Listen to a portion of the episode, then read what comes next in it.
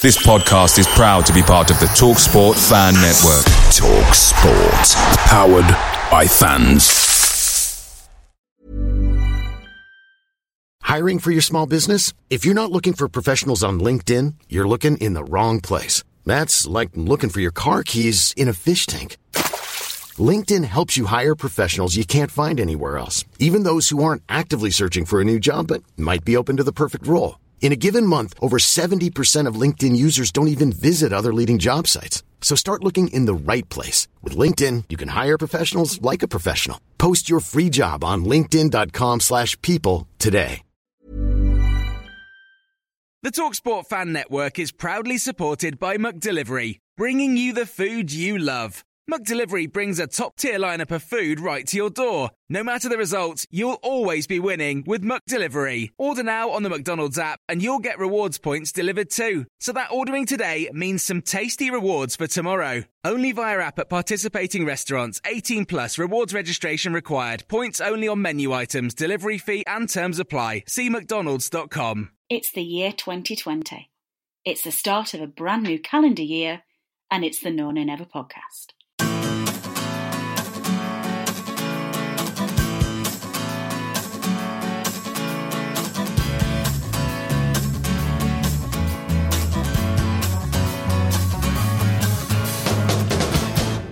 Hello, welcome back. Happy New Year, listeners. We are we're here. There's been a bit of a hi- hiatus. Is that the right word? Uh, a bit of a, a bit of a break from podcast recording over the Christmas period as fixtures fell thick and fast, and um, the team were all over the place, and we just basically took a, a, decision to have a break over the festive period and come back fresh and relaxed in the new year to, to get back into a routine of regular podcasts and to um, dissect everything claret and blue. So I hope you all had a very happy Christmas. You managed to get some downtime um, away from work and with your family or friends or however you enjoy spending the Christmas period. Um, team None, None and Ever certainly did. I think we all managed to get um, a decent break, so that's good. Um, Um, but we can't just stay on holiday forever as much as we'd like to. We have to get back to work. And I am joined this evening by regular panellists Tom Whitaker and Richard Steele. Tom, Richard, welcome back and Happy New Year. Happy New Year, Natalie. Good to be back on. Happy New Year. Nice to be back. Wish we had some more happy news to talk about. Well, yes, that does line things up quite nicely, actually, does it, Tom? What in the world are we going to talk about tonight? Because since we last spoke to you, there has been a bit of a roller coaster of emotions when it comes to performances off the pitch. Uh, on the pitch, sorry, there have been shenanigans off the pitch with the transfer window that never was, even though it's only the 8th of January as we record this podcast. We've had the FA Cup where we didn't draw City away and we didn't go out to lower league opposition in the first round that we could play in. Um, and we've just had a, a general weird feeling um, about our beloved Clarets. So I think we're going to have a little bit of a catch up today. We're going to talk generally about what on earth is going on with our boys. We're going to have a look at the performances on the field. Um, we're going to have a look at the transfer window because I think we have to. Um, and we're also going to delve into that FA Cup game um, against Posh and see how we feel about the FA Cup, generally speaking. And uh, actually, that the FA Cup being a bit of a a high point for us over the Christmas period. So, since we spoke last, um, the Clarets have had quite a few, well, we've had a very heavy Christmas fixture list. We have started off with three back to back defeats in that awful week, if you remember, where we had that awful game away at Spurs. So we had Palace at uh, home, which we lost 2 0. We then had City at home, which we lost 4 1. And we went to Spurs away and got beat 5 0.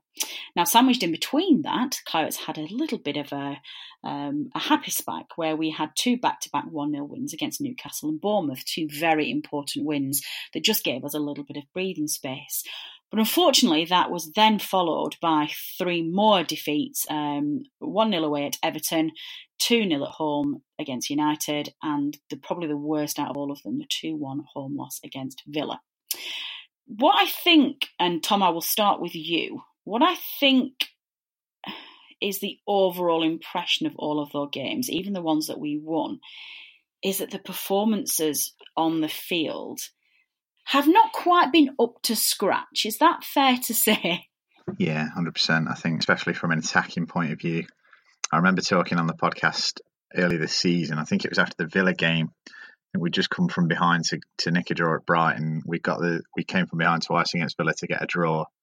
Uh, the away game, obviously earlier in the season, I'm talking about. And um, I remember saying at that point that it seemed like there was a bit of a difference to last season in that we had more goals in the team. It seemed like we had a bit more of an attacking thrust. It seemed like we we had more um, sort of second options. We had options off the bench if we were chasing the game. We had a bit more of an attacking, maybe not flair, but a bit more of an attacking thrust about us. See, then later in the season we had the back-to-back three 0 wins. That it must be a long, long time since we did that in the top flight. Um, but that all seems to have gone by the wayside. Um, I think we're very much reliant on the two centre forwards to be in good form for us to be uh, scoring goals. Um, and Barnes, I've heard a lot of talk that he's playing with an injury. Certainly looks like he's nowhere near the player he was at the back end of last season or the start of this season. Chris Wood, um, I think he's playing quite well, but he's very isolated, um, and he he's not getting much help um, he's never been at his best as a back to goal striker, but he's being asked to do that more and more, especially with the fact that he's having to prop up Barnes in some regards. Um, and I think what this period has really exposed is the weakness in our midfield. Um, if we if we haven't got the outlet, if the centre uh, centre forwards aren't winning the headers, a lot of teams are going three at the back against us because I think, and certainly Dean Smith, uh, when we played Villa at home recently, I think he cottoned on to the fact that with two strikers, three centre halves, uh, tend to nullify them well if we're just playing the long ball. And at the minute, there just doesn't seem to be another option. The midfield is is really weak. Um, there's two players in there who are very similar. I think Cork and Westwood are both shuttlers. I don't think either is good at putting their foot on the ball and spraying it around. I don't think either can come and get it off the back four um, and spray it around without being pressed by the midfield. You know, we, when we had a player like Defour, you could trust him to uh, to to take that extra touch to to move it in, in a sensible and crucially move it forward. And you don't get that from the midfield we've got at the minute.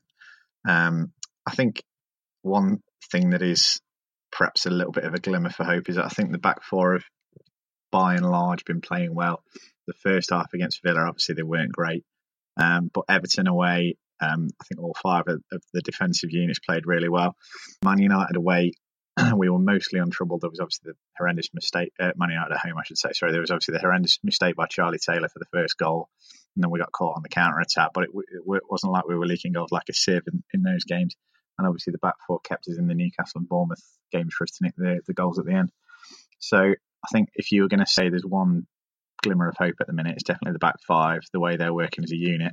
Um, but I think as the Villa game showed, if if we're going to be overly reliant, then then that's not going to last forever. So we really need Wood and one of Barnes or Rodriguez to start playing themselves back into form soon. And if we're not going to see improvement from those two midfielders, that's something that we we really need to be having a look at in the window as well for me. Yeah, well, I'm going to stick with the defence to start off with. I'm going to going to bring um, Richard in here. I was I was didn't really want to, to stop that floor then because that was an epic monologue. I was very much enjoying that. I was like, I might just take the night off and let let Tom have a, a bit of a rant here. Um, I'm not sure everybody shares your optimism, Tom, about and the performances from the back five. Um, I know this is only one game, but certainly the defence had an absolute shocker um, away at Spurs. I think we all remember that Son goal where there literally just was there was not a single tackle made all the way all the way through from from him taking the ball and out. You know, when we were on an attack, running most length of the pitch and putting it into the back of the net. Um, there's also been various claims that Nick Pope could have done better in certain goals, and a general feeling that at the moment there seems to be a bit of a conflict. I don't mean in a personality way, but uh, between Mee and Tarkowski, they're not maybe gelling as much as they used to. Um, Richard, you, you can't really get away from the fact that we are shipping goals for fun at the moment. There's, you know, there's in those uh, six defeats that we've had over the last nine, there, there's a lot of goals gone in there. Um, where do you stand on this um, disappointment about our uh, defence? And in particular, what I'd like to concentrate on is is the fullbacks. Um, a lot of criticism about the fullbacks and a lot of people wanting them to get replaced. And during these games, we've seen various combinations of Lowton and Bardsley and Pieters and Taylor. Um, where are you sitting with our defence? Um, I'll come on to your point about the fullbacks in a minute. I think our defence has been so unusual this season. There's been games where, like you said, Newcastle, Bournemouth, Watford, where we've looked really solid in defence. It seems to me that when we go 1 0 up, we get in our shape well. Um, I think there's is there only one game this season. I think that was Wolves away, and that was a last minute penalty where we've actually not won when we've when we've gone ahead. So we're looking to me like you know we calm down a bit and we look you know pretty steady. Even Everton away, I know we lost one 0 but that was a late goal, and I thought second half we defended really well in that game, and I, I was disappointed we didn't come away with a point. Not because we played that well, just because I thought we nullified Everton's threat uh, by that point. And then there's other times where the Villa game at the weekend, and it was like after you, Claude. Um, you know, you know, for that they should have been three 0 up at half time, to be honest. Um, and you know, for the two Grealish goal, I you know I was listening to it because I was I was actually away in Ireland on New Year's Day, so I couldn't get to the game. And he said it, that was Villa's first headed goal of the season, or it would have been Aston Villa's first headed goal of the season. And Grealish has just ghosted in there, and no one's near him. And then we've not learnt our lessons. Um, and then Wesley's got absolutely acres of space uh, to slam it in. So, like Tom was saying, I think our back four when they're playing well are very good. But then at times they've looked awfully exposed. And if you go back to even at the start of the season, a lot of the goals that we've conceded have been when we've given the ball away in midfield or like when Charlie Taylor give the ball away. That's you can't really blame any anybody else there. So I'm always confident when we go one 0 up that we'll actually defend well. But if we go one 0 down at the moment, you know, we just I won't say we completely give up, but we just like go into our shell and you know we never really look like getting back into the game. I just go to the two fullbacks. I start with left back first. I think I think personally Taylor's a very good player. Um, yeah, it was his fault for the goal against Man United, but I do have a little bit of sympathy for him. I think because he is a quality footballer and he wants to get the ball down and play, he was maybe looking for somebody to pass to because he was just sick of hoofing it and giving the ball away. And ultimately, he did he did end up wasting too much time on the ball. Uh, but you know, he's a good player. He drives forward. You know, can be an attacking threat. Links with McNeil well. Pieters to me is just simply not good enough. He's he's not good enough at this level anymore. How he played for so long was beyond me. And you're going back to that Tottenham game. Him and Lowton were fullbacks, same as Sheffield United, and they got ripped to shreds you know, Lowton's been a great player for us. You know, he has some nice touches on the ball, but again, his confidence has seemed to have gone. You know, and he just his pace has gone, and, and he's quite weak. If someone just runs at him one on one, who's got a bit of pace and skill, he just gets beat far too easily. And I prefer Bardsley at the moment over the two because I think he is a bit more of a solid defender. Um, but when you play Bardsley, you've got no real class on the ball. It's just all brute force. So I think left back we're all right going forward with Taylor, but we desperately need a right back, and we've needed one for a few years. Um, you know, and we just don't, you know, seem to be active enough in the transfer market. Yeah, I mean, I, I definitely uh, agree with your your views, Richard. That, that Bars is the man for that position at the moment. Um, I'm a huge fan of Matt Lowton, and and it's a shame really that he seems to have fallen out of favour.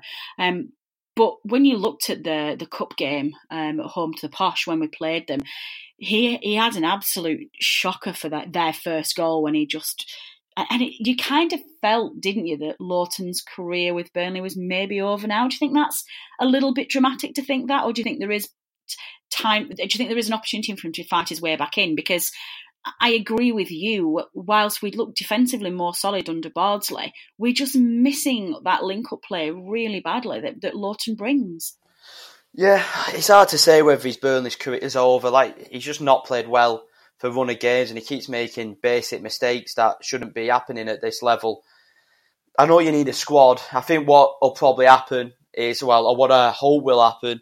I think Bardsley's out of contract at the end of the year. I think we'll say our goodbyes to him, and hopefully we get a good young up and coming right back like we did with Taylor, and then Lowton can be a squad player, which I I don't mind doing, but you know, they both got strengths, they both got weaknesses, Lowton and Bardsley, but ultimately they're both not good enough. And that's a position that we really need to replace. Yeah, definitely.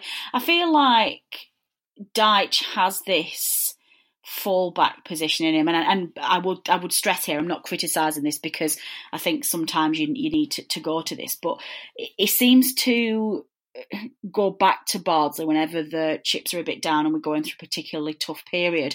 And it's that just defensive head, isn't it, that, that Dyche often gets criticised for the anti-football um, nature in us. Um, you know, he we are missing the the forward play and the crosses and the just the more um, uh, more speed actually. I think Lowton is quicker than Bardsley um, going forward anyway. Um, and he does tend to, to panic a little bit when, when things are going bad and, and, defaults to that person who can just defend resolutely. And that does come at the expense of some creativity. Um, Tom, back to you then in terms of that creativity. One thing that I think has been massively obvious throughout the Christmas period, and you yourself touched on this in your opening piece, is just the lack of a midfield that we seem to have at the moment. Um, taking aside at the moment the lack of options in midfield, we have got some injuries. We have inexplicably, depending on what side of the fence you sit on, let Drinkwater go back to Chelsea, who have now gone to Villa. Um, there's no fight for places. There's no options in midfield, and it feels like all that's happening now is that we're just completely bypassing that midfield, hoofing the ball from defence to try and get to Wood or Barnes to either run onto or take down inevitably lose possession and, and then just have to, to defend again. Do you think do you think that's fair? You know, or if well, what can we do about it? How can we get our midfield more involved? Yeah, I think that is fair, and I think we've been doing that for a lot of the season as well. I think even in the uh, uh, some of the games we've won, I think perhaps not so much the West Ham game, and I think there are some games at home where teams sit back a little bit. I think if if Cork and Westwood do get a bit of time in the middle of the park, um, if they're allowed to, to push up a little bit, then they're, they're good at doing what they need to do, which is recycle it out wide, um, get it get it out to the wingers. You won't see them arriving on the end of crosses, but the as long as they're not being pressed, then they can do that basic job well enough. I think uh, the, the, the real difference that we're seeing, I think, is that earlier in the season, um, as I say, these big balls are going to Wood and Barnes. They're winning them. They're doing something with them. They're buying these little free kicks that Westwood can play. Uh, and then, as Rich said earlier, if we nick a goal from one of them free kicks, we've been very good this season at sitting on that. Um, I think the the reason that um, the midfield, the the lack of sort of depth and quality in the midfield has really shown up um, in the last few games is because Wood and Barnes have gone so far off the boil that you're not really noticing that the reason that we can't retain possession is isn't so much that um, that it's them two. It's that we don't have that going through the midfield. And, before we've had a we've had a, an up ball, we've had uh, the big ball going up to the strikers. We've we've been able to disguise the fact that we're bypassing the midfield because it's getting held up in the final third because we're winning these free kicks. Now we're not getting anything from the front two. That's when you start looking at the midfield, and uh, and those fingers are starting to be pointed. And it, it's never been a midfield that's that you're going to get a load of quality out of. But if we haven't got it coming from centre forward, then we, we need them to step up. And I just don't think they've got the quality to do it. Um, you could argue maybe Hendrick's a bit more of a ball carrier than either of them, um, but then he's a bit of a lightweight in the middle. And some of the performances put in recently on the right hand side, I know it's not his position, but I mean, the Man United game, I thought he was absolutely awful in that game. So it's not as if he's playing himself into the team thought he did all right in the cup game, and you saw that there is that potential for the midfield in that in the cup game against Peterborough. I mean, they came in, they showed us far too much respect. They sat off as they let us play, but and I know obviously they're only a League One team, but you did see that we have got quality there. You know, you had Lennon moving inside, and some of the passes he was playing were fantastic. Hendrick uh, was a, was a bit further forward than you normally see one of our central midfielders and he got himself a goal and he was involved in a lot as well.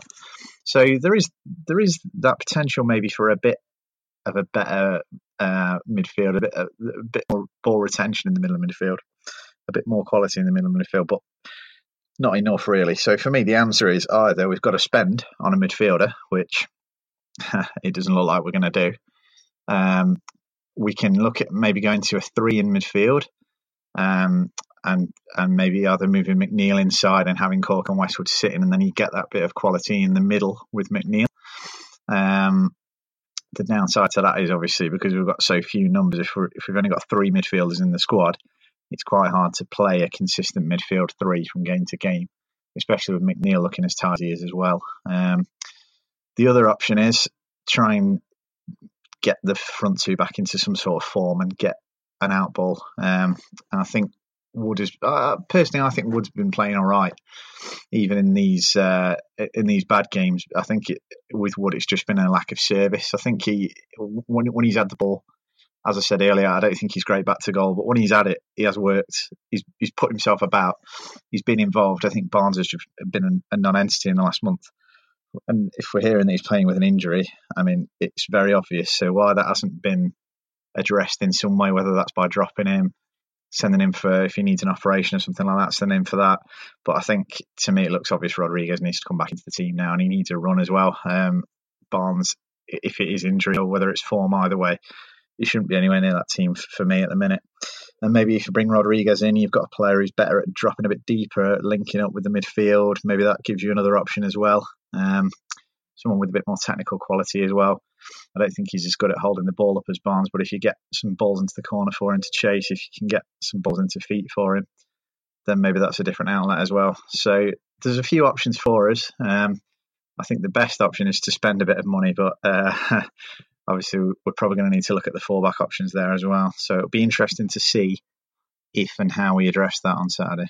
Let's move into that now because that, that does bring us on to, to quite an interesting challenge, I guess. Um, Richard, we'd not even got to the end of the 1st of January, um, day one of the transfer window, the winter transfer window being opened, where the club essentially came out and said that incomings were unlikely this January transfer window. Um, I guess deep down we were all expecting that, but that was a, a kick in the teeth, wasn't it, for all of us? Um, where do we even start with that? It, it's it's added to quite a not depressed, but quite a, a, a down feeling from all Burnley fans in that we were we knew that Christmas was going to be tough. We knew we were going through a challenging spell in terms of games. We knew we had injuries, and but we always thought, well, well, you know, we didn't strengthen in in summer. We um, put this record bid in for a player which we which we were led to believe was around 20 million in in July which didn't happen. Um, so we've all been thinking well we can just strengthen in January we can get cover where we need it. And that's apparently not going to happen. And on top of that we've sent Danny, Danny Drinkwater back to to uh, Chelsea. And and over the Christmas period he did feature in the was it the City game he played? I think it was City, wasn't it? Um, that he played, but hasn't played since. So, Richard, kick us off with this transfer debacle, and let's see where we get to. I'll mention the Drinkwater point first. When we signed him, I was really excited. I thought, like, he's going to be a really good partner either for Westwood. It gives us the option to play free midfield. But for me, I, I genuinely don't blame Dyche uh, for sending him back. obviously, you know, there was an incident that was really unsavoury when he signed for the club and it took him, you know, good best part of three months to get fully fit and it just didn't work out. So I don't blame Dad Dyche for that one. You've got to keep standards in the squad. But then what frustrated me, he's gone, he's off the wage bill. And then we're saying signings are unlikely. And was just like a double whammy. We were so poor against Villa, so poor over the Christmas period. Surely Dyche, Garlick, who whoever's in charge of the, the, the, transfers has got to be watching that, thinking about we need at least two or three players here, you know, just to freshen up the team. Um, and you know, just to say that they're unlikely or highly unlikely again, it's just so frustrating. It's just the same old spiel time after time. I think they think us as fans are stupid that we'll just believe anything that we say. And you know, I think we're not. We don't want us to go out and spend forty million on one player and pay him hundred and fifty grand a week we just want to be a little bit more ambitious in the transfer market, not just in terms of the money spent, but in terms of the type of players that you know we're scouting and looking at. There is good players in Europe. Um, you know, you've got Buendia for Norwich, who's you know had a really good vein of form. He had he cost next to uh, next to nothing for Norwich. There are players out there. Um, you know, we're just looking in the same, you know, circles again. Maybe loan players from the Premier League or players from the championship, etc. And we all know players from the championship, they just get inflated prices. Um, so for me, it's just really frustrating. I don't think we're that far off from having, you know, a sustainable, good team that can come mid-table in the Premier League. I think we need a right back, a central midfield, de- a central midfielder definitely starting, and with Gudmundsson's fitness, we need a we need another winger. Um, so, I, you know, they've been talking about our recruitment in Europe, how it's growing and whatnot, but again, to me, it does nothing seems to be happening there. And you know, you've got Mike, uh, is it Mike Rigg or whatever his name is, who's come in. You know, he's supposed to be, you know, recommending these players. So is it him who's not doing his job, or is he recommending these players to Dyche, and Dyche is saying no? So I don't think it's just the board. I think Dyche is almost like too particular with what he wants. And I was having a chat with my dad about it. Is Dyche almost scared to sign these technical players because he, he doesn't know what to what to do with them? He, does he think, oh, you know, if we sign someone who's got a technical ability, and, you know, who, who has got a bit more flair and creativity, that oh, I'm not going to sign him because I don't actually know how to coach him. So for me, the way we're playing at the moment, uh, our transfer policy in terms of the money spent, who the players that we're looking at, I'm getting to the point more and more where I won't say I'm delusion, I'm getting like disillusioned with it, but just my frustration's growing all the time. And I think that first half performance against Villa for me was a bit of a turning point where I've you know, I'm getting getting a bit sick of these performances and the excuses all the time coming from the top hierarchy at the club. Yeah, I don't I don't blame you, Richard, and I, and I certainly got a sense of that frustration where the fans were not necessarily turning, but they were losing patience with the the repetitive nature of the excuses and just the same cycle that we seem to be getting in.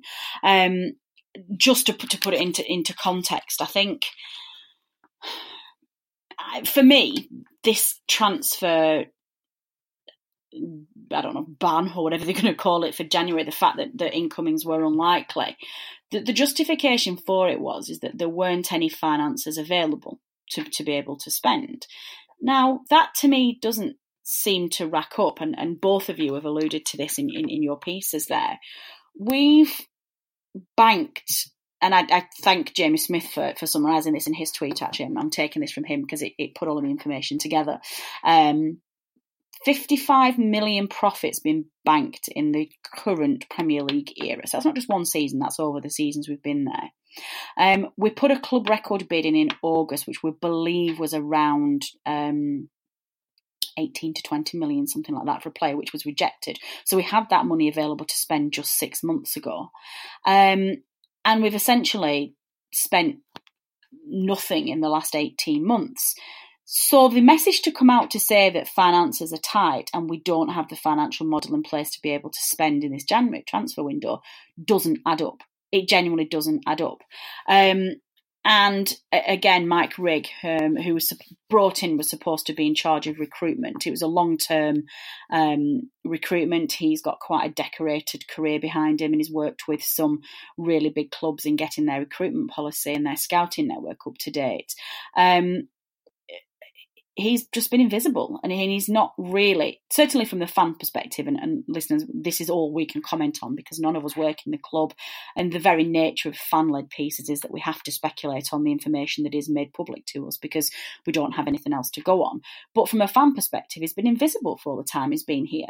And then the Burnley Express Chris Boden promised us a piece with Sean Dyche on the Mike's Rigg situation which I just thought it was bizarre. I didn't understand the piece. I didn't understand what the intention was. I couldn't make my mind up whether they were setting him up to be the fall guy, whether or not they were justifying just not spending any money, or whether it was just the same old nonsense coming out about player recruitment. Um, but some of the comments that, that Dyche said is that he believed that Mike Rigg was was finding the challenge harder than he thought. Well, I'm not really sure what they promised him when he came in then. Um, but weirdly, they, they said that he's actually identifying plenty of targets, but those targets don't fit our financial model. Well, then they're not targets. Then they and and that to me would just screamed of two parties being completely on the wrong end, wrong pages. It's like if he's been with the club what eighteen months now, and he's been put in charge of recruitment all the way across, and he wants to bring in about four hundred, identify about four hundred players across all of the um, age groups and across all of the positions. He's identifying all of these targets, and the club are saying no, that's that's completely out of our model. What on earth have they been talking about for the last 18 months? How are they so far away in terms of agreeing what the job is here? Um, we don't seem to be going into Europe, as, as Richard quite rightly said. We seem to be just fishing in the same pond all the time and buying Stoke rejects. Um, and then I guess to kind of I know, I know, Richard, you don't agree with this, and you, you were quite happy to see Drinkwater go back. Um, but Villa have snapped him up straight away, and that's now being lauded as a fantastic opportunity for Drinkwater. And they're in a really precarious position themselves. And you know, what if what if Drinkwater goes there now, gets the right manager who actually plays him, and he keeps them up at our expense? I, I get that's dramatic, but these are real repercussions of a real stubbornness in our transfer window. Um, Tom, let's bring you back in on this. Um, I don't know whether you read that. I'm, I'm assuming you did because you read everything. Um, that that Sean Dyche interview and just the weirdness about it. Um, do you think that there is something not quite right in terms of the club and what do you think Dyche's role in those transfers is? Richard alluded to this and he said he wondered whether, you know, was Mike Rigg identifying these players and Dyche was just saying no. Do we think that we are perhaps being uh, hampered by Dyche's insistence on being involved in every single aspect of the club now. I, I, understand that that might be a difficult thing to think about, but that's one of the things we've always prided ourselves on is that Dyche runs a club inside out. Are we seeing a downside of that model now? Uh, I think with regard to that, it swings and roundabouts because you've seen some of the players that we've bought in the last couple of years, not just Drinkwater, Gibson, Vydra, the players that we've brought in for a, you know sizable amount of money by our standards and haven't played. And I think the danger is if you take the transfers out of Dyche's hands completely and say, look, we need X, Y, Z in midfield, we're bringing them in, and you haven't got the final say on them. Is he going to play them? He doesn't play the ones that he's apparently signed. So I can see as just doing more of, of that. You know, if, if you were to take it out of his hands completely, I think he's got to have some input in the process. And in fairness, you know, probably over his whole tenure, I think probably overall we've, we've done better than we have badly in, in terms of signings. We've we've had a couple of players that we've bought for very little and sold for, for a lot, and we'll probably make substantial profits on someone like Tarkowski, Nick Pope, even McNeil will, will make a lot of money on him. I should think so it's not as if his record's completely disastrous, but it certainly has been in the last couple of years. And I think that's it's coincided with the point where we're having to start spending the big money in order to improve the team. So in the past, when we've been in the Prem, we we can buy a Westwood for three and a half million and he can get in the team. Think we ended up paying was it about six or seven million or something for Taylor and a tribunal. Wood fifteen million is probably about pushing the limits of of where we have been in the last few years. And I think now, if if we're going to sign players who are going to improve the team, we're looking at 20, 25 million, maybe even you know maybe even 25, and that seems to be where the sticking point is. So I think uh, you mentioned the tweet that, that Jamie Smith sent out earlier, um, which which yeah really summed it up really well for me as well. Um, the point that he was making, I think, was that if we had this 20 million that Mike Garlick talked about, I think uh, I think it's believed to have been Kalvin Phillips as well that we were bidding for. So it's the we know what position we're looking at. We're looking at the base of midfield. Excuse me. So we're looking at someone who can get the foot on the ball and spray it out from the base of midfield. So it's not like we don't know what we need. If we had 20 million to spend in at the end of August and we didn't get him for whatever reason, then why haven't we got 20 million to spend now on somebody else? Um, and if we have got 20 million to spend, why have we gone from the start of September to the start of January without identifying that player, without doing a bit of groundwork, without seeing who's available. Without you know, I, I know it's not you, you, you, shouldn't be doing it, but I think realistically, we know every club is going to put the feelers out and speak agents, speak to agents, and find out what a realistic fee would be and what wages they'd want and that kind of thing. Um, I don't know if necessarily the fault there is is Dyche or Rigg. I think the problem is the scouting network, and uh, Richard mentioned earlier that we don't seem to sign anybody from abroad. I saw a good tweet. I think it was Jamie Crowther. Uh, apologies if I've got that wrong. Uh, he was mentioning the, the last sort of players that we've bought from direct from abroad that have gone on to be successful and I think uh, there was three names, the last three, and one of them was Drissa Diallo, which which tells you how long it's been since we've really got good foreign recruits. And the only one we've had in Dyche's time has been Steven Defour. And you know he was a good sign, and we picked him up for a song. Um, obviously, that was because of his injury problems, and and obviously it wasn't uh, an unmitigated success because of that. But that was a signing that got the fans excited. That was a signing that didn't cost the earth. It improved the first 11 gives a bit of quality that we didn't have before. What is it about that bit of business that we can't recreate? What, why were we able to scout him and we've not been able to to scout others in that sort of situation? Uh, and I, I suppose I, I, wouldn't pin it all on Dyche. I don't think the problem is necessarily just him. Obviously, he's got to take his share of the responsibility, but it's all aspects of the club. Um, it's Dyche, it's Rigg, it's the board, it's the money that they're willing to release, it's how far they're willing to push the envelope, and it's the scouting network as well. And I don't know who's ultimately responsible for putting that in place, whether that is Dyche, Rigg, the board, or a combination of all three. But there's clearly failings at a number of levels, and they've been going on for a few transfer windows now. I don't think we've. I think the last player that we bought who's a regular first team or who's played a significant amount of first team games was Taylor, and that was two years ago. So there really has got to be question marks over that. I think even if we don't get anyone in in this window, we're going to limp over the line. But the squad's aging. Um, good players are being sold and not replaced. Um, people we're bringing in aren't playing, and at some point there is going to have to be a big overhaul because we haven't been making those gradual improvements in the window.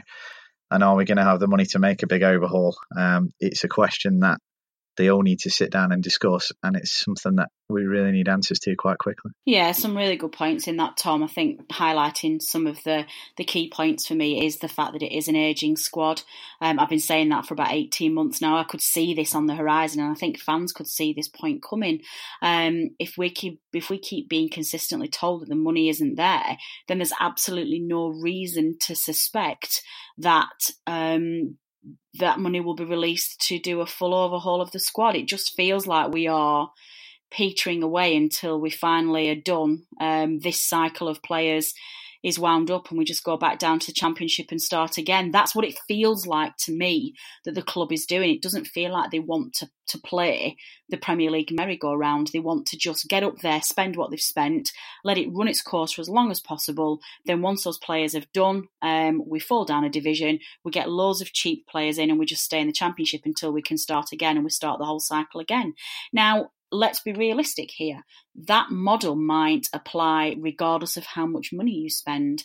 Um, there are teams at the moment that are doing the the cycle of championship up to up to um, Premier League for, for quite a number of seasons now, and it might be that that's going to happen regardless of how much money you spent. Look at how much Norwich spent last year. Uh, look at how much Fulham, uh, not Norwich, sorry, look how much Fulham spent last year. Um, they you know didn't just didn't work for them. They didn't gel at all and they went straight the way back down. Um, middlesbrough a couple of years ago when they came up they were splashing the cash around. It didn't work for them. So maybe our board are just general geniuses and just say well what's the point? We're going to waste all of that money and we, we're going to go down anyway in the natural premier league cycle. Who knows? Um, richard a couple of points final points on the transfer window for you. Um, one is a question and two is a consideration. Question, which I think will probably be a yes or no answer. Do you think that this is potentially just a, an absolute PR masterpiece by our club and by Dyche and to completely hustle the market to let them believe straight on that we've got no money, um, but actually they are working hard in the background to try and get some players on the cheap and they just don't want to advertise the fact that they're in the market because prices get completely hyped up. So that's question number one. Question number two a lot of fans on social media are offering their managerial expertise as to what players we should be getting rid of to free up the wage bill to bring in new players. Um, do you have any players in the current squad who you would happily see go in this January transfer window to free those up? So yeah, your first question. Um, I'll be, you know, I do still think they're looking at players, but because they've not said no, we're definitely not signing anyone, and I do think if a player comes up at the right value, but everything's got to be perfect for the for them to sign someone. They don't seem to just want to take a little bit of a gamble on a player who might be young or might be a little bit more money or you know coming from a you know coming from a foreign league. So I think they are looking and me personally, I think we'll get somebody on loan to replace Drinkwater um, later on in the transfer window. Um, but who knows what the quality of that would of the quality of that player would be. Obviously, they've talked. To, there's been mentions of Conor Gallagher, who's currently at Charlton on loan from Chelsea, but they said he's not coming back. Um, a player that I'd like to look for, um, and I've heard he's going to come back from RB Leipzig, would be Ethan Ampadu. It's like a holding midfielder, you know, and he can play box to box too. And when I've watched him for uh, for Wales in, in particular, I thought he's been excellent, and I've always thought oh, he's a player who I, who I think would be really good for us.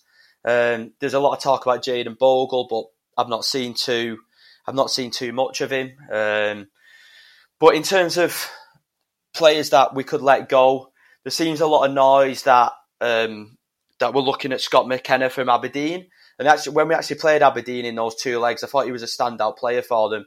And he's only 23, and they're talking about six million. So, say if we can recoup, you know, what we did for Gibson and get him in, I think that's a decent bit of business. I don't see if we can get money in for Gibson. I don't see the point in us keeping him at all because he's not going to play. He doesn't want to be here. You know, he posts stuff about Middlesbrough all the time on his social media, so he's clearly, you know, you know, his heart's not in being at Burnley. Um, it's just about getting the right bid. For me, we might as well get rid of Vydra because even if we've got no strikers, he's not going to play. So you're looking there, you could easily get close to 20 million for those two players. You put Nakhi Wells in the mix, who's scoring goals in the Championship. I, am not having all this about recalling him. I don't think he'd be good enough at this level. There's still a massive gulf between the Premier League and the Championship. You could get a few million for him. So and then for me, get rid of Hart, but it seems like no one would take him even if it was a free. I've heard he's on massive money. So say if you got rid of Hart and you got rid of Drinkwater, that could free up, I, I don't know, maybe like 70, 80,000 pound worth of money a week on players. So all this saying that the the one thing that annoys me, there are finances there to sign players. It's nonsense. Whether it is a good a good loan player or five million on a young player, or like Tom was saying, Kalvin Phillips, we bid 20 million for him. So all this stuff about finance, to me, that's just an out and out lie. If they come out and they were just saying, we don't think the right players are available in January or we're willing to, you know, wait till the summer, we've identified targets, but they become available in the summer, or if one does come up that, that we want, yeah, we'll put a bid in. But to say, you know, we've not got the finances to sign anyone at all after they get rid of Drinkwater, even if they sell players, because we can do, um, so that's what, out of everything in that interview, like with Dyche and, you know, that we talked about on the Burnley Express, I think that was the point that frustrated me more than any. Yeah, I mean, I, I, think a lot of the the press that you read, I don't know whether or not this is just news fillers or, or cl- not clickbait in the negative sense, but obviously local journalists, especially, have got to keep their columns filled for the rest of the month. And if the if the club are going to write off completely the transfer window on the first of January, they've got a lot of columns to fill with nothing. So a lot of them seem to be going on the line of, oh, you know, Burnley have said that transfers incoming are unlikely, but that's not to mean that they're not looking in the background. And, and you're probably right; they probably are. Um, there's the word negligent is being banded around social media quite a lot at the moment, de- definitely directed towards our board um, about how they are handling the transfers. And I do think it would just be, I think if, if, if genuinely they are not even in the market looking for any replacements or trying to do these deals, then we've got a bigger problem than we think we are. So I'm going to work on the assumption that they are looking. Um, it's just they're trying to shut down speculation and shut down the conversation now. Um, Tom, back to you then. Just we'll finish off this this welcome back uh, podcast. Um, I didn't want to concentrate too much on the games and the, the, performances because a lot of it felt very down, and I didn't want to start the new year being all like, albeit we have then whinged about the transfer window, so it's not been the most uplifting one. But um, the cup game at home against the Posh was actually a, a nice break from the the difficulties being faced in the Premier League at the moment, and a, a very convincing victory by our second team for as much as they were albeit marred by the injury to JBG, which is a massive blow. But um, it felt nice, didn't it, for the cup game to not only be in the hat for the next round, and we've got Norwich at home, which is a great, great draw one. I'm really looking forward to, but just to be able to go out there and play with that freedom. Yeah, I touched on it earlier. I think uh, Peterborough will be will be disappointed with the way they approached it. I think they showed us far too much respect. They were really deep. They let us play our football. But having said that, um, you know, we if we've got the opportunity, then you can only beat what's put in front of you. And uh, I wasn't looking forward to the game before. I was pretty pessimistic. I had a bit of money on Peterborough. I made a bit of money betting on Sunderland in the League Cup game earlier this season, so I followed that up. But uh, it was a bad shout this time. Yeah, we we dismantled and we played some really nice stuff. Lennon played really well. I think he was the best player on the pitch by a mile. Um, the midfield looked a bit freer. Rodriguez uh, chipping in with a couple more goals, staking a, you know a claim to be in the first team. Um, and yeah, it was it was a bit of an antidote for the doom and gloom that's been around. Um, people say, uh, you know, that it, that it can disrupt your momentum um, if you put a weakened team out for the cup. But the team that we put out actually was was pretty strong. When you, I think, when you look back, the starting eleven had ten internationals in five England internationals. So um, that's probably a, an indication that the squad's not as weak as it has been in previous years, and we've had some of these really bad cup results.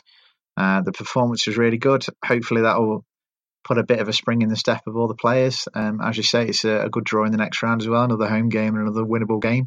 If you get through to round five, you get another decent home draw. Suddenly, you're in the quarterfinals. And the last time we are in the quarterfinals was 2003. So hopefully, if we can put a bit of a cup run together this year, then it might just be a bit of an antidote for the doom and gloom that's surrounded the league form at the minute. Might put a bit of a spring into the step of the fans and the players, give us something to look forward to. Uh, it might end up being a positive. And uh, if we keep if we put in a few more performances like we're doing against Peterborough, obviously I know there's the big caveat that it was Peterborough, and uh, and like I said, they didn't play particularly well either. But um, hopefully that that'll give us some confidence at the very least. Do you think we can beat Norwich um, in the in, in the, the fourth round, Tom? I think we gave them a real um, show of experience at turf. That was in one of the hazy days of the opening games of the season, and it's it's gone uh, slightly different for both sides, I think, since then. But um, I don't think they will come with a full strength side. I think away at Burnley, another Premier League tie, and a, a team that have already comprehensively beaten them once this season at that same ground. Um, they've got a huge survival battle on their hands. I, I fully expect us to, to, get past that and be in the fifth fifth round draw, don't you? Yeah, I think they're in a similar boat to us uh, in that it's not their priority. They won't bring the first team. Like I said, I think they they had Preston away, didn't they, in the last round, and that Irish lad got a hat trick for them, the, the young lad. But um, I think he was aided massively by an absolute shocker from Preston's keeper, and obviously Preston are, are in a bit of dire form themselves. So I think that's three defeats at home on the spin now. Um, so yeah, I, I, I don't think they'll be busting a gut to beat us. I think they'll be they'll be in the position where they think, you know, if we lose, then you know at least we've got we can concentrate on the league for the rest of the season. Whereas we, even though we're in really poor form and we've got a difficult run of fixtures, we have got a bit of a cushion on the bottom three. We're not uh, we're not looking doomed like they are. So I think we've got we can afford perhaps a little bit more to to have a cup run. Uh, and then, as I say, the other thing is the the team that we'll put out. If we put the same team out that we're doing against Peterborough, then it's going to be a strong team as well. So yeah, every confidence that, that we can win that and and who knows? Hopefully not Man City away in the fifth round. that would be nice. I fully expected that to be the draw when, when it happened. I was just waiting for, for the first ball to come out, be Manchester City at home, but uh, luckily we got out there before they did. Um, Richard, Tom did mention there that we have got a cushion on the bottom three and it's not as doom and gloom as it is for Norwich. However, that comes with a bit of a caveat. And um, taking aside the distraction of the FA Cup for a while, our next nine Premier League games are nothing short of horrible. Um, I'm pretty sure that every listener has already got this on their radar, but let me just talk you through our next nine fixtures. Chelsea away, Leicester at home, United away, Norwich. Oh no, sorry, that's the FA Cup fourth round. Um, Arsenal at home. Then we have a. So that's the, the next four games are Chelsea, Leicester, United, and Arsenal. Ouch. Then we have a bit of a respite where we have Southampton, Bournemouth, and Newcastle. Um, I think the Southampton and Newcastle games are both away and Bournemouth's at home. And then we're straight back into it when we've got the final two of Spurs at home and City away. Now, Richard, with the best will in the world, it very much looks like we're not even going to be able to start thinking about picking some points up until around the 15th of February when we play Southampton at home. And that's going to not going to be an easy game, particularly with how much Danny's on fire we could easily find ourselves in the bottom three by the time we play Southampton. Um, that cushion in that Premier League isn't going to be around for much longer. And I'm a little bit worried about these nine games. Can we realistically see us getting many points out of those, those nine games? Because that is going to put us in a whole world of trouble if not. I think looking nine games ahead, considering we've played 20 games this season uh, so far, I think that's a I don't think you can really look too far ahead. I think if you start looking too far ahead into nine games, I think you start getting muddled thinking. Um, I've been quite negative on the podcast so far about stuff that's gone on behind the scenes, which will still remain even if we pick up a few points in these games. But what I would say is when we because of because of our squad and Dyche's reluctance to rotate, when we have say three games in a short period of time. So I'm going back to when we played Palace, um, Palace City. It was the other team we played. We played Palace City and someone else, and we lost three on the bounce. And then it we, was Spurs that Spurs, week. yeah, yeah and, Spurs. and we won two on a row. So on obviously over Christmas we have been quite poor and we've lost uh, three on a row. Uh, I'm not going to say we're going to beat Chelsea and, and Leicester, but I think hopefully, you know, we're not having to play game after game. If there's any niggling injuries, or Dyche can hopefully get them on the training ground and get them looking more solid again. Um, I don't really, you, you know, you, I would break it down into these four games against the four bigger clubs. I don't really fear Arsenal at home. You know, they've been poor away from home for a long time. I know they've got Arteta, but we can still make it difficult for them. Um, I'm going in reverse order. United away, I don't know what Burnley's going to turn up. Every time I've watched United this season, other than City away, they've looked poor to me. Um, even that second half, you know, when we actually had a go against United, we did cause them problems. Leicester at home, I think, will be tough, and I think this Chelsea away will be tough. But last season, we proved, you know, sorry, when we rolled our sleeves up, you know, we managed to get um, a couple of goals there and, and, get a draw. And I don't think that, and if you look at it, they've lost at home this season to Bournemouth and West Ham when they've been on really bad runs. So I don't think it's a lost cause. Hopefully, Dyche can get them back on the training ground, get them back well drilled, and get them up for the fight. Um, because you know we do need it in these next few games. I still think we'll have enough um, to stay up this season. I still think they'll be over the course, and we've still got 90, uh, sorry, 18 games left. I think we'll have enough to stay up. You know, we look at it now, we've got 24 points. You know, and all that 40 point marks the golden, you know, number that you want to get to. So that's only another 16 points. I think realistically, what do we need in 18 games? Four wins, five wins, you know, which is more than doable. So, you know, I think with the points tally we've got, and we have got a little bit of a cushion, and Bournemouth's not in good form. Norwich to me are down already. They concede too many goals. Watford's won, which could still stay up. Villa's obviously lost, you know, McGinn, Heaton, um, who are uh, Wesley, who are big players. So, yeah, it's been a really bad spell, and there's big issues behind the scenes that won't go away even if we stay up this season. Um, like you said, you know, are we gonna even if we stay up this season, we're gonna go down next season? But I still think with what we've done in the first half of the season, we'll have enough points to stay up. I just want to see us going back to when we had them first few games of the season, even Leicester away when we lost.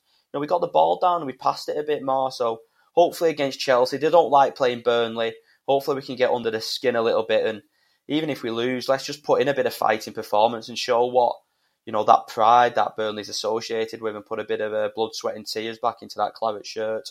Oh, do you know what, Richard? I could not have said that better myself. That is so, so important. I think one of the things that highlighted the the disappointing phase we're in the moment was that injury time against Villa. Um, we got nine minutes injury time because of the injuries and, and all of the stoppages and the, the VAR decisions that we had um, in the game. We were 2 1 down at home against a team in 18th who we desperately needed to at least not let them win or, or get a point from. And we spent about six of the nine minutes just mindlessly passing the ball sideways and backwards in our own half without any momentum whatsoever to try and get an equalising goal. And that to me just sums up that lack of fight that you're talking about, Richard. This is a Sean Dyche side. This is a side that that has Ben Mee who puts his head on somebody's boot on the line to stop a goal going in. It's a side that works for each other and never knows when it's beat. And we've just not seen that over the last couple of months. And that's the side that we need to get back. Um, Tom, last word from you then. Do you share Richard's optimism? Um, do you think we've got enough in the tank to stay up this season? Um, or do you think we're doomed? you can't say doomed in January, but I, uh, let's say, are we going to have a very tough running, or do you share Richard's view that we've got enough? Yeah, I don't think it's going to be a procession. I think it'll be ugly at times. I think probably looking at the set of fixtures, I think we're going to get closer to the bottom three before we get further away. But uh, I think we've had a good enough first half of the season. As Richard said, I think we need probably five, maybe six wins, but I think we're good enough to get them. I think we've got enough winnable games at home. I think we've got enough about us to nick the odd away game. Uh, and I think we'll get over the line. And I think the summer's going to be a big one. But for this season, I, yeah, I share Richard's confidence. I think we're going to be okay.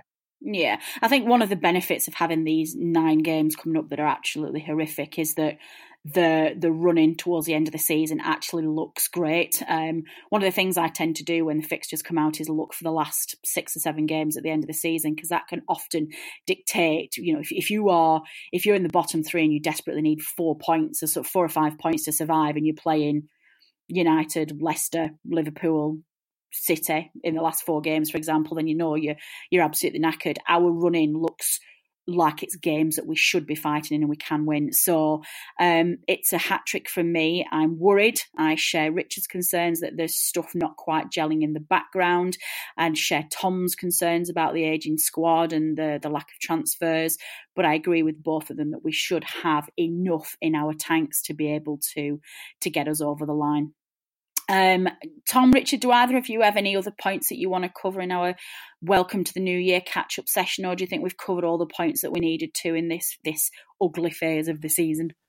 Yeah, just last one for me. I think we can all voice our frustrations, and and everyone's got a right to boo, and you know, especially half time against Villa. But I just, you know, there's a lot of stuff about Dyche wanting to go, which I still think is nonsense. Dyche goes, who'd you get in? You know, the team, you know, you, you, you can tell even though our first half performances haven't been great, even the second half we've come out against United and Villa, we have give it a good go and ultimately have lacked a bit of quality, uh, which shows to me that the players are still together. So, you know, yeah, we've had a bad Christmas. We've had a bit of time off in the Premier League. You know, a nice win against Peterborough, which was enjoyable. Um, you know, let's just hopefully we get some at Chelsea. But even if we don't against Leicester, it'll be a tough game. Let's just get right behind the players and you know, make Turf Moor that intimidating atmosphere again. Yeah, let's do that. And um, guys, we know it's hard. We've seen the comments, we've seen the feedback where you're saying that the players have got to give it back, give us something to cheer for. But somebody's going to have to give, and, and why not us? Why not just get on there and say, right, guys, enough is enough. We've had this horrible spell. We're in this together. Richard's absolutely right. We're all going to give blood, sweat, and tears for that shirt from the board to Dyche to the coaching staff to to the guys who serve as our Benny and Hot at half time. We're all in it together. So this is going to be the start of, of a new phase for Burnley now. We're going to get rid of this disappointing Christmas period. And when we join you next week, we're going to have um, a fantastic win away at Chelsea to talk about. I'm quite sure of it. Um, that is all we have got time for this week. I, um, I'm glad you're all back. I'm glad we're back. Um, it's a new year. We will be back as normal into our weekly routine with the main podcast. So um, myself and the rest of the panel um, Liam, George, and Robbie, or a combination of those um, guys, will be back next week. Um, Statman Dave and I will be back on Friday for the preview show. Uh, my thanks as ever go to producer Matt for knitting this all together and um, getting it out for you. And a big thanks, especially for all of his hard work over the Christmas period. Um, he really um, had to to jump in and out getting preview shows done for that congested fixture. So, Matt, we, we very much appreciate it. Thank you. Um, and my thanks to Band Joyce, who provide our backing music for the podcast.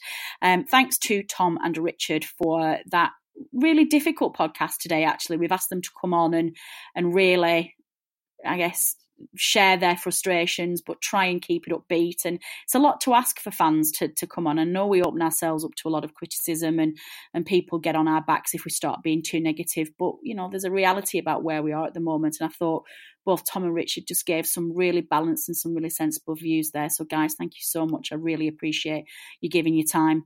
Um, Thanks as ever. Finally, go to you, the listener, for downloading and listening to this podcast. Your support is very much appreciated, and we would not be here without you. And as a reward for that loyalty, you should keep your ears to the ground because No Nay Never is going to be working with, uh, in collaboration with the Turfcast podcast over the next week or so to bring you a very special podcast with a one and only Ian Wright. In celebration of it being 20 years since he pulled on that famous claret and blue shirt, he has agreed to come on both our podcasts and give the listeners some historic feedback about um, what it was like to be a claret and just exactly what Stan Ternent said to him to um, convince him to come to Burnley. So, fingers crossed, everybody, keep your fingers, toes on, put your lucky bad bob beats or whatever they were called that Robbie Blake used to wear, um, just to, to keep your fingers crossed that we'll be able to get that over the line and, and keep your eye out for that. Um, if you want to get in touch with us, you know how to, usual channels, and we'll be back next week. Um, that's everything. I've been Natalie Bromley. This has been the No Nay Never podcast. Until next time.